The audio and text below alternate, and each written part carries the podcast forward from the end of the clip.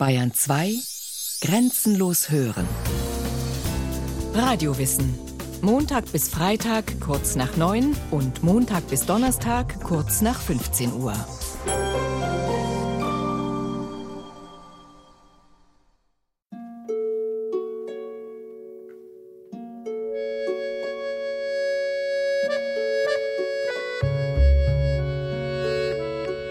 Grau und Grün, in den natürlichen Tönen wettergefärbter Bretter stehen Gotteshäuser wie dieses auf hügeligen Straßen oder in einer Senke, mitten im Dorfe oder in einer Vorstadt, fast schon im Freien.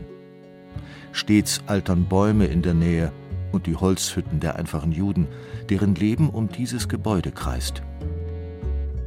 So beschreibt der deutsch-jüdische Schriftsteller Arnold Zweig im Jahr 1920 die Bethäuser und kleinen Synagogen auf dem Land in Osteuropa. Er war im Ersten Weltkrieg als Soldat an der Ostfront gewesen und kam dort, wie so viele seiner deutschen Glaubensbrüder, zum ersten Mal in Kontakt mit den Juden Osteuropas. Ein beeindruckendes Erlebnis für den jungen Mann.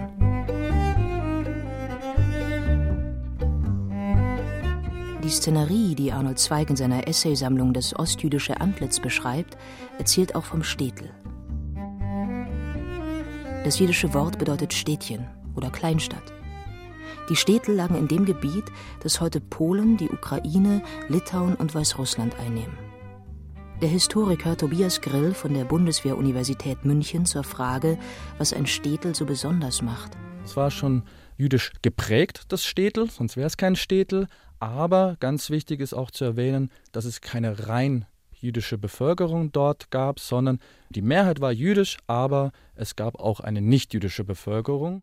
Die meisten Städtel waren eher klein. Hier lebten etwa 2000 bis zu 20.000 Einwohner. Zwischen 40 und 80 Prozent der Bevölkerung waren Juden. Ursprünglich waren sie aus dem deutschsprachigen Europa, wo sie immer öfter Verfolgungen ausgesetzt waren, nach Polen ausgewandert. Es waren sogenannte aschkenasische Juden. Aschkenas ist das jiddische Wort für Deutsch. Mitteleuropa war für sie zu einer Sackgasse geworden, politisch und wirtschaftlich. Darum verließen ab dem 16. Jahrhundert Zehntausende ihr Zuhause und suchten ihr Glück in Osteuropa. Polen dehnte sich aus, geografisch. 1569 wurde der Vielvölkerstaat Polen-Litauen gegründet. Er umfasste das Gebiet, in dem heute die Westukraine, Weißrussland, Teile Lettlands und Estlands liegen. Hier gab es neue wirtschaftliche Möglichkeiten für die Siedler. Darüber hinaus hatte Polen-Litauen eine gewisse religiöse Freiheit, nicht nur für Juden, auch für andere. Das heißt, hier fanden die Juden wirtschaftliche Möglichkeiten und religiöse Freiheit. In großen Zahlen wanderten sie darum nach Polen-Litauen aus sagt Moshe Rossmann, Historiker an der Bar-Ilan-Universität in Jerusalem. Die Städtel waren ursprünglich Privatstädtchen der polnischen Adeligen. Und diese Städtchen wollten effizient gemanagt werden, denn der Hunger nach Holz, Pelzen, Honig und anderen Gütern aus Osteuropa wurde im Westen immer größer. Eine klassische Win-Win-Situation. Die Juden wurden mit wirtschaftlichen Privilegien nach Polen gelockt, und die Adligen konnten ihre neu hinzugewonnenen Gebiete weiterentwickeln lebten um 1500 etwa 20.000 Juden in ganz Polen und Litauen, waren es 250 Jahre später schon rund 750.000. Die christliche Landbevölkerung, also die Bauern, die ebenfalls zu den Privatstädtchen gehörten, waren oft Leibeigene. Dass die Juden mit solch einem Aufwand nach Polen eingeladen wurden, stieß christlichen Zünften in den Städten und der katholischen Kirche übel auf. Doch ihre Bemühungen, die Zuzugsrechte der Juden wieder einzuschränken, waren im 17. Jahrhundert wenig erfolgreich. Alte Schwarz-Weiß-Aufnahmen vermitteln einen ungefähren Eindruck vom Leben im Städtel. Man kann sie auf der Internetseite des Yibo-Instituts in New York ansehen. Das Institut ist die wichtigste Forschungseinrichtung zur Geschichte der Juden in Osteuropa. Einer der Filme ist 1930 entstanden, als ein Filmemacher nach Kolbischew kam, einem Städtel im Südosten Polens. Die ersten Bilder zeigen, was ein Städtel ausmachte. Den Marktplatz. Dutzende kleiner Stände, an denen nichtjüdische Bauern und jüdische Händler Geschäfte machen mit Kartoffeln und Essiggurken, Rüben, Brot oder langen bedruckten Stoffbahnen. Frauen mit hellen Kopftüchern gehen von Stand zu Stand, zahllose Pferde stehen vor kleinen Wagen. Man sieht Männer mit weißen Bärten und dunklen Mänteln zwischen den Ständen hindurcheilen. Hin und wieder auch welche mit den traditionellen Schläfenlocken der orthodoxen Juden. Andere Männer tragen Jackett, Anzug und Hut, wie man sie zu dieser Zeit wohl auch in Warschau oder Berlin vorfinden würde. Der Platz ist nicht befestigt und wird von Bäumen eingerahmt, sowie kleinen ein- oder zweistöckigen Holzhäusern. Kolbischew war keine reiche Stadt, sondern eine Kleinstadt auf dem Land. Doch auf dem Markt konnte man alles bekommen, was man für das tägliche Leben brauchte. Das Leben in den Städten war jüdisch geprägt. Doch darf man nicht vergessen, dass die Privatstädtchen christlichen Adeligen gehörten. So prominent die jüdischen Bewohner ihre Synagoge im Ortszentrum auch platzieren durften, natürlich stand am Marktplatz eine Kirche. Dennoch, die Juden konnten im Städtel relativ ungestört und selbstverständlich einen jüdisch geprägten Alltag leben. Eher untypisch für Europa. Tobias Grill. Zunächst mal haben natürlich Juden all die Berufe gehabt, die das jüdische Gesetz auch erforderten. Also wir haben natürlich Schächter, die eben das koschere Fleisch anbieten konnten, verkaufen konnten. Wir haben natürlich all die religiösen Funktionäre, also vom Rabbiner angefangen über religiöse Richter, die Dayanim, auch natürlich den Vorbeter, den Kantor, also das ist das religiöse Personal. Dann haben wir natürlich auf der säkularen Ebene alle Berufe, die in der damaligen Zeit eigentlich auch so üblich waren. Also Juden waren natürlich auch im Handwerk beschäftigt, aber in deutlich geringer Zahl, als es vielleicht bei der übrigen Bevölkerung der Fall war. Und man geht davon aus, dass ungefähr 25 Prozent der Juden, die im Städtel lebten im 18. Jahrhundert, vom Handwerk lebten. Der Großteil der jüdischen Bevölkerung im Städtel war im Handel tätig. Der Marktplatz war im Grunde das zentrale Element eines Städtel, eben die Marktaktivitäten einmal wöchentlich und oftmals auch noch einmal im Jahr eben so ein Jahrmarkt, wo eben auch nochmal Handel getrieben wurde. Auch Geldgeschäfte wurden im Städtel oft über die jüdische Bevölkerung abgewickelt. Nur Bauern konnten die Juden nicht werden. Sie durften lange Zeit kein Land besitzen, und so blieben sie die Mittler zwischen Produktion und Markt. Gegen Abgaben verpachteten die polnischen Adeligen den Juden bestimmte Monopole und Privilegien im Städtel. Für die Adeligen war das risikolos, denn Juden konnten zum Beispiel auf dem politischen Parkett nicht zu Konkurrenten werden.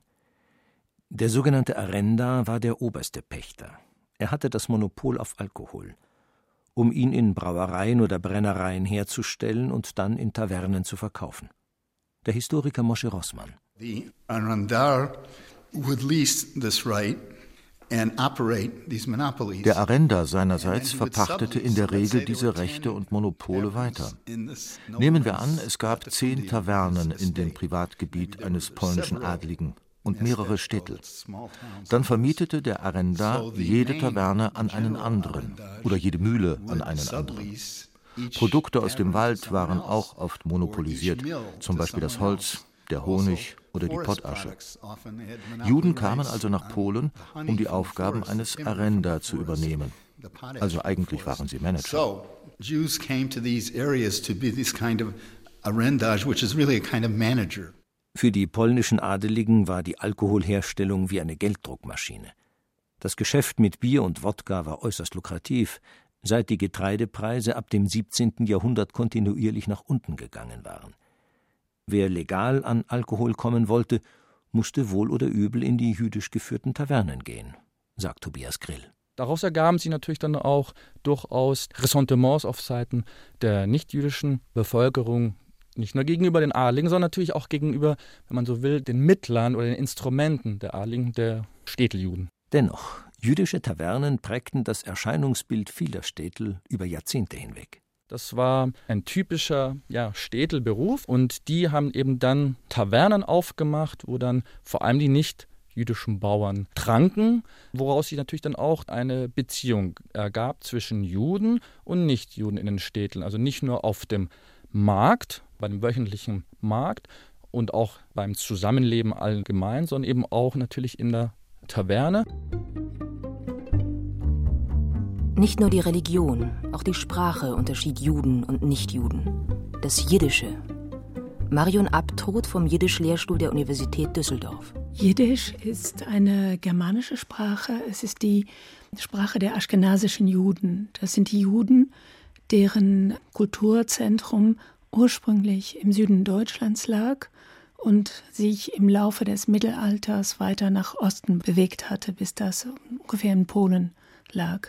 Die ersten Juden kamen in der Spätantike aus Frankreich oder Italien ins deutsche Sprachgebiet, zuerst ins Rheinland. Später zogen sie dann weiter bis nach Süddeutschland. Auf dem deutschen Sprachgebiet haben sie dann angefangen, sich mit der lokalen Bevölkerung in deren Dialekten zu unterhalten. Also die deutsche Sprache als Standardsprache gab es nicht, aber dort, wo Juden lebten, lernten sie die lokale Dialekte, die sie brauchten, um sich mit der Umgebung zu verständigen. Und irgendwann haben sie angefangen, auch eine Form des Deutschen miteinander zu sprechen. Also Jiddisch. Obwohl es ursprünglich aus dem Mittelhochdeutschen kommt, ist es eine ganz eigene Sprache. Weil die aschkenasischen Juden darüber hinaus auch noch Hebräisch und ein wenig Aramäisch sprachen, mischten sich auch solche Sprachelemente ins Jiddische. Deutsche Muttersprachler können es in groben Zügen verstehen. Evita Wiecki, Lektorin für Jiddisch an der Ludwig-Maximilians-Universität in München, liest aus der Kurzgeschichte Jentl von Nobelpreisträger Isaac Bashevis Singer. Jentl, eine junge jüdische Frau aus Osteuropa, verkleidet sich darin als Mann, um den Talmud, einen der wichtigsten Texte des Judentums, zu studieren. Für Frauen zu dieser Zeit ein Ding der Unmöglichkeit. Nach dem Tatensteut hat Jentl nicht gehabt, zu was zu bleiben in Jontef. Sie hat gewohnt eine allein in Haus. Emmes, schreien ihm haben sich gewollt hereinziehen, zahlen ihre Geld. Die Schatronim sind gekommen und gegangen, vorgeschlagen Schiduchim von Lublin, Tomaschow, Samoscht. Nach dem Tod ihres Vaters gab es für Jentl keinen Grund mehr, in Jontef zu bleiben.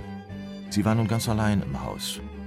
Gewiss fehlte es nicht an Leuten, die es mit ihr geteilt und auch Miete gezahlt haben würden und zu ihrer Tür kamen scharenweise die Heiratsvermittler mit Angeboten aus Lublin, Tomaschow, Samoschtsch. Aber Jentl hat nicht gewollt werden, Kinkale. Akol hat die ganze Zeit geschrien in ihr: Nein! Was wird von der Mädel noch der Chassene? Sie wird gleich Anheben tragen und haben. Aber Jentl wollte nicht heiraten. Wieder und wieder gebot in ihrem Innern die Stimme Nein. Was wurde auch aus einem Mädchen, sobald die Hochzeit einmal vorüber war? Schon bald danach fing es an mit dem Kinderkriegen und Wiegen. Mit der Auswanderung der aschkenasischen Juden nach Osteuropa spaltete sich das Jiddische in zwei große Strömungen auf: das Westjiddische und das Ostjiddische. In Osteuropa kamen die Juden in Kontakt mit neuen Sprachen. Slawische Worte fanden ihren Weg ins Jiddische. Und auch die Grammatik wurde beeinflusst.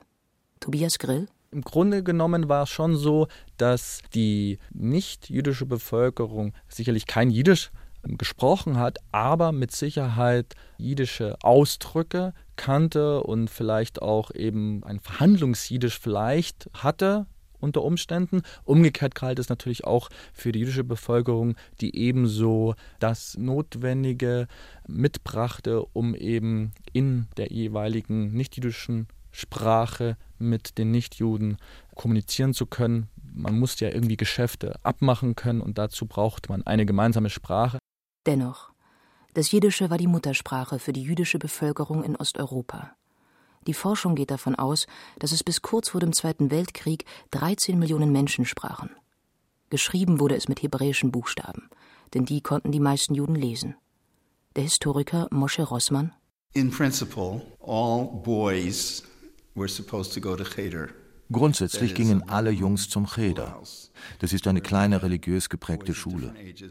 Im selben Raum lernten die Jungen unterschiedlicher Altersgruppen gemeinsam. In manchen Städtchen gab es sogar unterschiedliche Niveaus. Einen Anfängercheder, einen fortgeschrittenen Cheder und einen für die sehr guten Schüler. Hier lernten die Jungen lesen, manchmal auch schreiben. Sie lernten die Grundzüge der fünf Bücher Mose, der Tora und wie sie am Gottesdienst teilnehmen konnten. Die sehr guten Schüler studierten auch die rabbinischen Auslegungen der Tora. Im Gegensatz zur nichtjüdischen Bevölkerung waren die jüdischen Männer zu einem hohen Grad alphabetisiert. Und es nicht nur in Osteuropa. Mädchen und Frauen in den Städteln genossen ebenfalls eine grundlegende Bildung. Girls in principle did not go to school, but many of them, we don't know how many, perhaps half, die Mädchen gingen nicht zur Schule, aber etwa die Hälfte lernte zu Hause das Lesen, und zwar in ihrer eigenen Sprache, dem Jiddischen, das ja dieselben Buchstaben verwendete wie das Hebräische. Sie lernten also zu lesen oder es wurde ihnen aus jiddischen Büchern vorgelesen. Es gibt einen Bestseller der jiddischen Literatur aus dem 16. Jahrhundert, eine Übersetzung der Torah ins Jiddische. Doch es ist mehr als das. Es ist eine Neuerzählung der Torah, also der fünf Bücher Mose. Sie umfasst auch die Interpretationen der Rabbiner. Das heißt, ein Junge lernte im Cheder die Torah mit den klassischen Interpretationen eines mittelalterlichen Kommentators, dem Rashi, und zwar in einer Fremdsprache, dem Hebräischen. Er musste sich da ganz schön den Kopf zerbrechen. Ein Mädchen und wahrscheinlich auch einige Jungs lernte dasselbe auf Jiddisch, vom Vater oder der Mutter. So wurden sowohl Jungen als auch Mädchen in die jüdische Kultur eingeführt. Jungen studierten, Mädchen lasen. Doch das Ergebnis war dasselbe. Für die Händlerfamilien war es wichtig, dass auch einige Frauen lesen und schreiben konnten. Denn sie waren voll in die Geschäfte eingebunden führten hin und wieder die Buchhaltung oder pflegten schriftliche Kontakte zu jüdischen Geschäftspartnern. So hilfreich es im Alltag auch war, dass viele Männer und einige Frauen lesen und schreiben konnten, Bildung ist nicht das Ziel des Cheder. Das Ziel war es, die jüdische Identität weiterzugeben. Moshe Rossmann. You have to understand that people related man muss sich eines klar machen. Menschen hatten damals ein anderes Verhältnis zur Religion als heute. Für uns ist Religion nur ein Aspekt unseres Lebens. Manchmal bin ich ein Geschäftsmann, manchmal ein Familienmensch, dann wieder ein religiöser Mensch. Doch damals war Religion für die Menschen so selbstverständlich wie das Atmen. Sie nahmen das gar nicht als Religion wahr. Es war eine Art zu leben. Es war einfach normal, dass man sich an die Rituale hielt. Und es gab einen großen sozialen Druck, sich an sie zu halten, auch für die Menschen, die nicht gläubig waren. Man musste quasi zur Synagoge gehen, den Schabbat einhalten, koscher essen. Es war wie Atmen. Man hat sich nicht viele Gedanken darüber gemacht. So hatten schon ihre Vorfahren gelebt und so taten sie es eben auch. Bis ins 20. Jahrhundert hinein.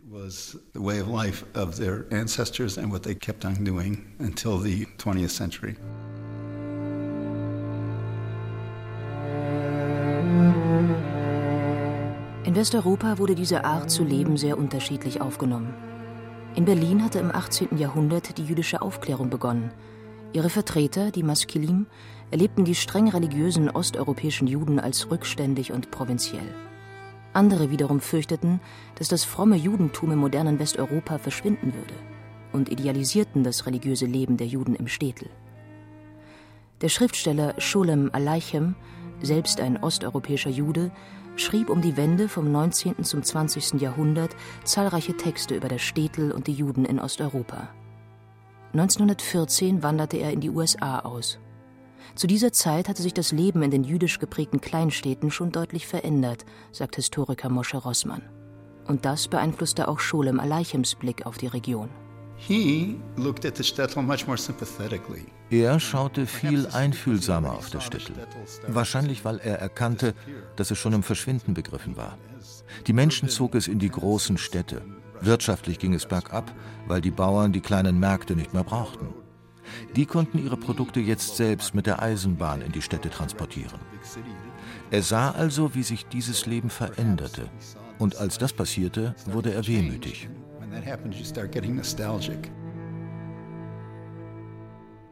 Das Leben im Städtel wandelte sich im 19. Jahrhundert massiv. Der Vielvölkerstaat Polen-Litauen war Vergangenheit, das Gebiet unter Russland, Preußen und Österreich-Ungarn aufgeteilt. Die neuen russischen Herrscher verbaten den Hunderttausenden Juden in ihrem Gebiet, ihre Heimat Richtung Russland zu verlassen. Die zog es, wie auch die Nichtjuden, ab der Wende zum 20. Jahrhundert in die Städte.